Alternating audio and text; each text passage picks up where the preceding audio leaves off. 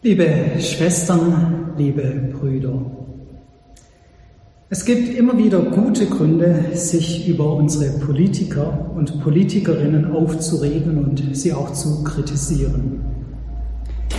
So kamen zum Beispiel vor kurzem einige Maskendeals ans Licht. So manche Politiker haben sich am Anfang der Corona-Krise bei der Beschaffung von Masken auch persönlich bereichert. Andere haben wohl persönliche Kontakte mit Freundschaftsdiensten verbunden und für ihre Freunde gute Deals besorgt.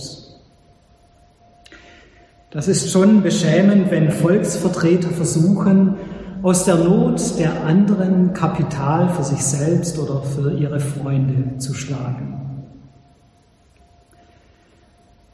Und dann bei der Impfstoffbeschaffung haben sich unsere Politiker ja auch nicht gerade mit Ruhm bekleckert.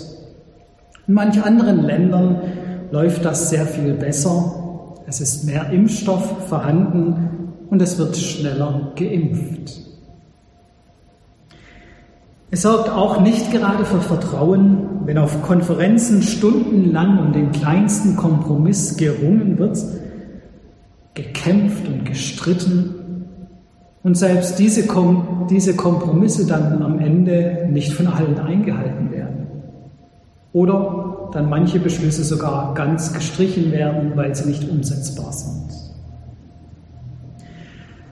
Und als ob wir nicht schon genug Probleme hätten, wirft auch noch der Wahlkampf seine Schatten voraus. Manche Kandidaten sind zurzeit sehr damit beschäftigt, sich selbst zu profilieren, sich selbst in gutem Licht darzustellen und nicht so sehr an andere politische Aufgaben zu denken. Hätten wir denn nicht bessere Herrscher und Politiker verdient? So eine ähnliche Frage haben sich vielleicht auch die Israeliten im 6. Jahrhundert vor Christus gestellt. Die Israeliten waren damals enttäuscht von ihren politischen und religiösen Anführern. Die Leiter des Volkes wurden damals als Hirten gesehen und empfunden. Und wie ein guter Hirte sollten sie sich um das Volk, um ihre Herde kümmern. Sie sollten es leiten und führen, aber auch beschützen und für das Wohlergehen des Volkes sorgen. Am Beginn der Königszeit, so wie es die Bibel berichtet, gab es mit König David und König Salomo zwei Könige, welche diese Aufgabe auf vorbildliche Weise erfüllt haben. Klar, auch sie waren nicht perfekt, aber sie waren bereit zur Umkehr. Sie haben immer wieder neu nach dem Willen Gottes gefragt und haben sich dadurch insgesamt als gute Hirten erwiesen. Und danach schien es nur noch bergab zu gehen mit den Königen. Man kann das in der Bibel verfolgen, da gibt es Aufzählungen der Könige und sie werden dann bewertet. Und über viele wird ein vernichtendes Urteil gefällt. Und dann musste das Volk auch noch politisches Fehlverhalten und nicht hören wollen auf Gottes Wort und Weisung erleben was zum Untergang von Jerusalem geführt hat und zur Verschleppung ins Exil nach Babylonien. Und dort im Exil meldete sich dann der Prophet Hesekiel zu Wort. Im Namen Gottes kritisierte er auf heftige Weise die damaligen Hirten. Er sagt, sie sind schlechte Hirten. Sie kümmern sich nicht um das Wohl des Volkes, sondern um ihr eigenes, persönliches Wohl. Sie weiden nicht die Herde, sondern sich selbst. Diese Kritik gipfelt in der Ankündigung Gottes, dass Gott sein Volk aus den Händen dieser schlechten Hirten erretten muss. Ich lese aus Hesekiel 34, Vers 10 eine Rede Gottes an sein Volk. Siehe, ich will an die Hirten und will meine Herde von ihren Händen fordern. Ich will ein Ende damit machen, dass sie Hirten sind. Und sie sollen sich nicht mehr selbst weiden. Ich will meine Schafe erretten aus ihrem Rachen, dass sie sie nicht mehr fressen sollen. Hier wird deutlich, dass die Anführer des Volkes ihre Rolle völlig ins Gegenteil verkehrt hatten. Anstatt ihre Schafe vor dem Rachen der wilden Tiere zu schützen, verschlingen sie sie selbst. Gott muss sein Volk nicht vor wilden Tieren beschützen, sondern er muss sie aus dem Rachen ihrer Hirten befreien und erretten. Ich habe mich bei der Beschäftigung mit dem Text gefragt, ob wir das einfach so übertragen können auf unsere Situation heute. Müssten wir auch heute solch ein vernichtendes Urteil über unsere Politiker und Politikerinnen sprechen? Und ich denke, nein, es ist nicht so. Es ist nicht so extrem bei uns. Natürlich gibt es so manche berechtigte Kritik Natürlich gibt es Fehler, für die Politiker auch gerade stehen müssen. Aber insgesamt leben wir doch im Vergleich mit vielen anderen Ländern in einem gut regierten Land. Es geht uns vergleichsweise gut. Und die Politik ist insgesamt bestrebt, wirklich für unser Wohlergehen zu regieren. Und gerade in Zeiten von Corona wird ja immer wieder deutlich, dass politische Entscheidungen gar nicht so einfach zu treffen sind. Selbst die Wissenschaftler sind sich ja nicht immer einig, mit welchen Maßnahmen die Pandemie am besten bekämpft werden kann. Und egal, welche Entscheidungen dann von der Politik getroffen werden, es sind immer auf der einen Seite die, die sie zu lasch finden, diese Entscheidungen, und auf der anderen Seite die, die sie zu streng finden. Kritisiert wird immer. Ich finde, wir sollten aufpassen, dass aus manch berechtigter Kritik nicht zu schnell eine pauschale Verurteilung wird. Darüber hinaus fand ich sehr spannend, wie der Text bei Hesekiel dann weitergeht. Nach der Kritik an den Hirten und der Zusage, dass Gott selbst sich um seine Herde kümmern wird, kommen nämlich Verse, die in Predigten oft ausgelassen werden. Ab Vers 17 kritisiert Hesekiel nämlich auch die Schafe, also das Volk Gottes. Auch dort nicht nur bei den Hirten, auch bei den Schafen gibt es Menschen, die nur an sich selbst denken, die sich auf Kosten von anderen selbst Vorteile verschaffen. In der Bildersprache der Bibel werden hier Widder und Böcke angeklagt, die selbst das schönste und saftigste grüne Gras fressen und dabei das Gras für die anderen schwächeren Tiere zertrampeln. Es sind also nicht immer nur die da oben, welche anderen, andere ausnützen und ausbeuten. Es gibt auch bei denen da unten ein Hauen und Stechen. Wer gewinnt die größten persönlichen Vorteile?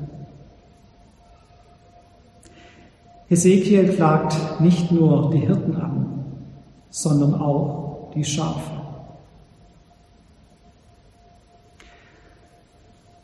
Ich denke, das steht auch uns immer wieder gut an, wenn wir das im Hinterkopf bewahren.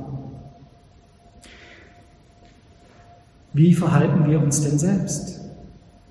Klar, es gibt immer wieder berechtigte Kritik an denen da oben, aber schauen wir auch uns selbst an. Was machen wir? Wie leben wir? Sind auch nicht wir oft in der Gefahr, auf Kosten von anderen für uns selbst Vorteile herauszuschlagen? Auf Kosten von anderen selbst gut dazustehen?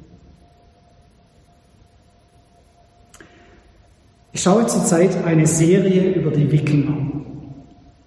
In dieser Fernsehserie entdeckt einer der Wikinger nach einer langen Bootsfahrt Island.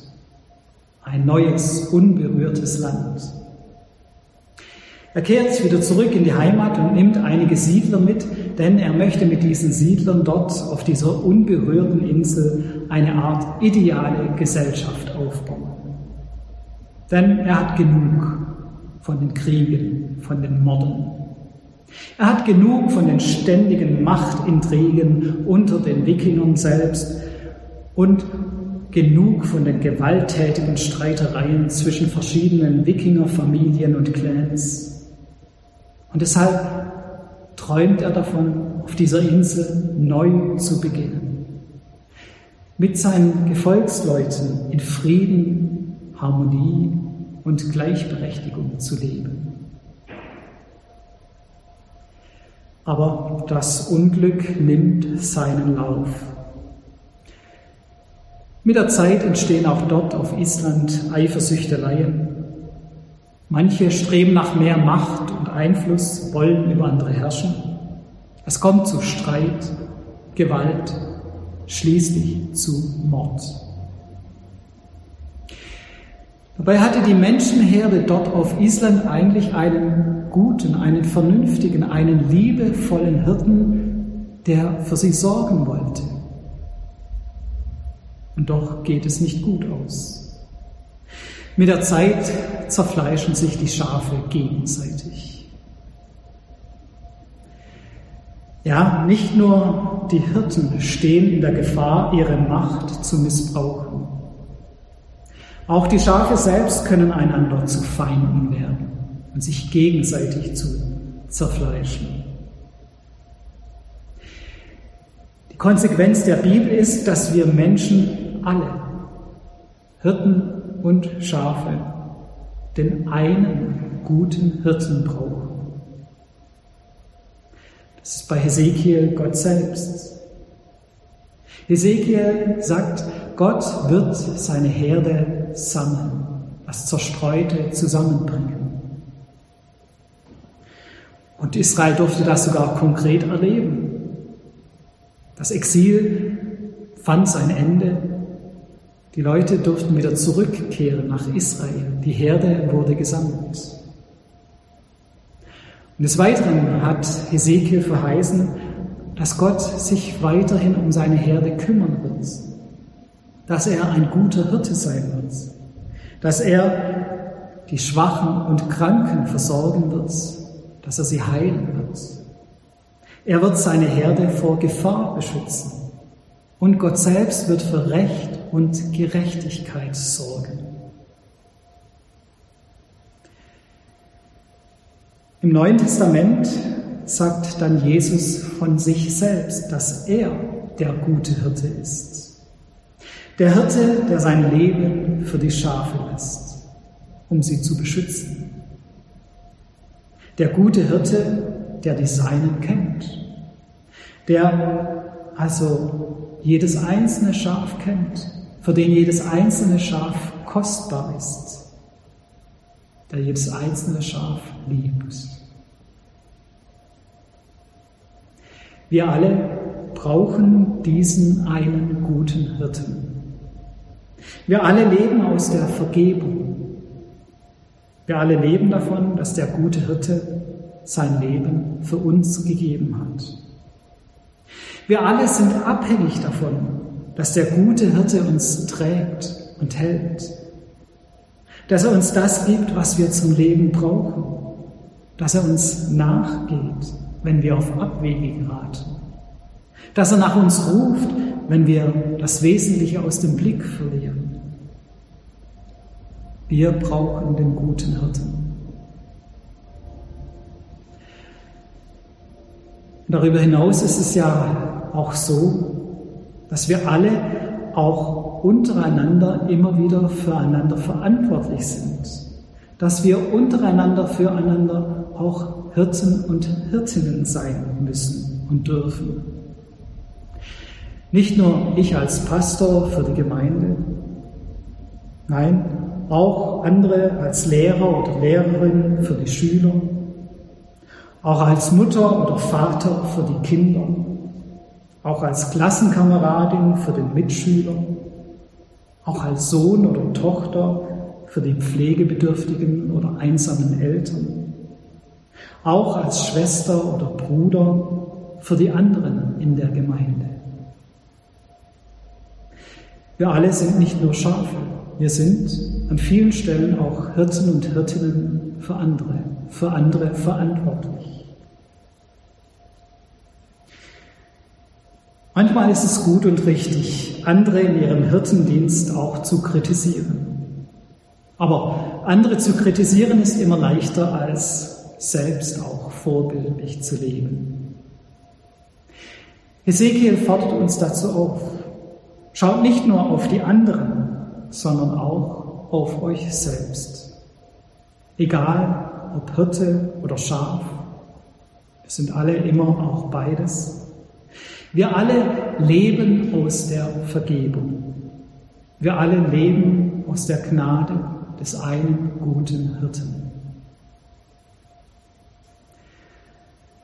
Lasst uns also aus diesem Bewusstsein heraus versuchen, einander gute Hirtinnen und Hirten zu sein.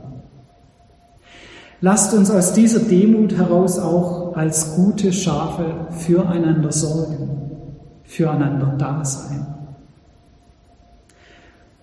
Und lasst uns vor allem gemeinsam immer wieder aufschauen zu dem einen guten Hirten.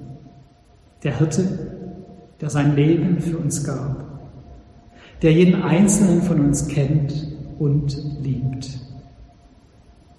Amen.